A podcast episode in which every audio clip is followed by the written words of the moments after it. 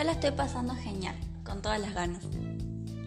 Me alegro mucho. Para iniciar venimos a comentarles que tenemos información actualizada sobre la conformación del Estado. Sí, pero antes refresquemos. Bernardino Rivadavia fue presidente de las Provincias Unidas de Río de la Plata el 6 de julio de 1827 hasta el 4 de enero de 1831. Exacto. También que Rivadavia gobernó cuando las cosas apenas se estaban formando.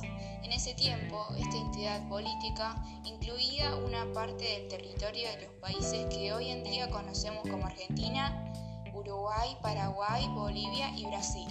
Entonces conocida como las Provincias Unidas del Río de la Plata. Sí, pero tengo una duda. ¿Cuál fue el periodo de esta conformación? El periodo de formación del Estado argentino inicia en 1810, luego de la Revolución de Mayo. Tiene su hito en 1853 con la sanción de, de la Constitución Nacional y se consolida hacia finales del siglo XIX. Interesante. Tenemos invitados, nada más y nada menos que dos secretarios del Ministerio de Cultura. Buenos días, un placer estar acá con ustedes. Buenas, gracias por recibirnos. Por favor, el placer es nuestro, bienvenidos. Bueno, les cuento, hoy vinieron a hablarnos un poco sobre la conformación del Estado. Nosotros ya les estuvimos refrescando la memoria de las personas, pero nos gustaría que ustedes nos hablen un poquito más. Claro, ¿sobre qué cosa en específico?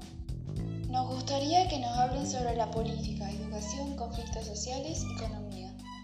Al empezar los conflictos sociales fueron la Revolución de Mayo, el, el Éxodo Oriental, el Éxodo Y la Batalla de Tucumán.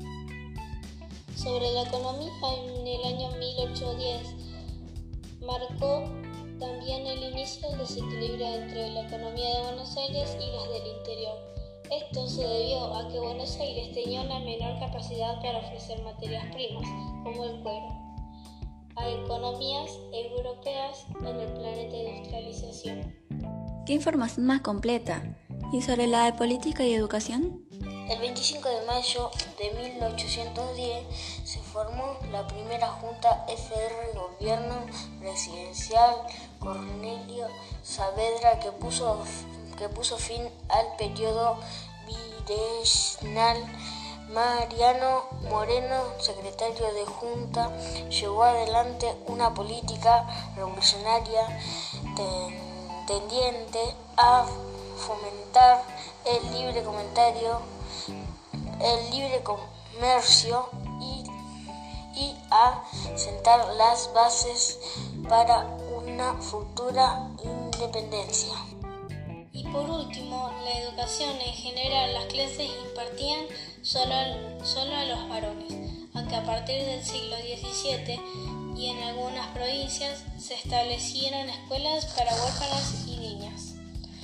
Los esclavizados afrodescendientes no podían recibir ninguna clase de enseñanza excepto la cristiana, y solo una vez por semana. ¡Qué bárbaro! Con esta información completa cerramos el podcast de hoy. Qué interesante la información de hoy. Gracias por venir. Es un honor haber compartido todo esto con ustedes. Nos vemos. Luego, Sin nada más que agregar, el podcast llega a su fin. Nos vemos mañana.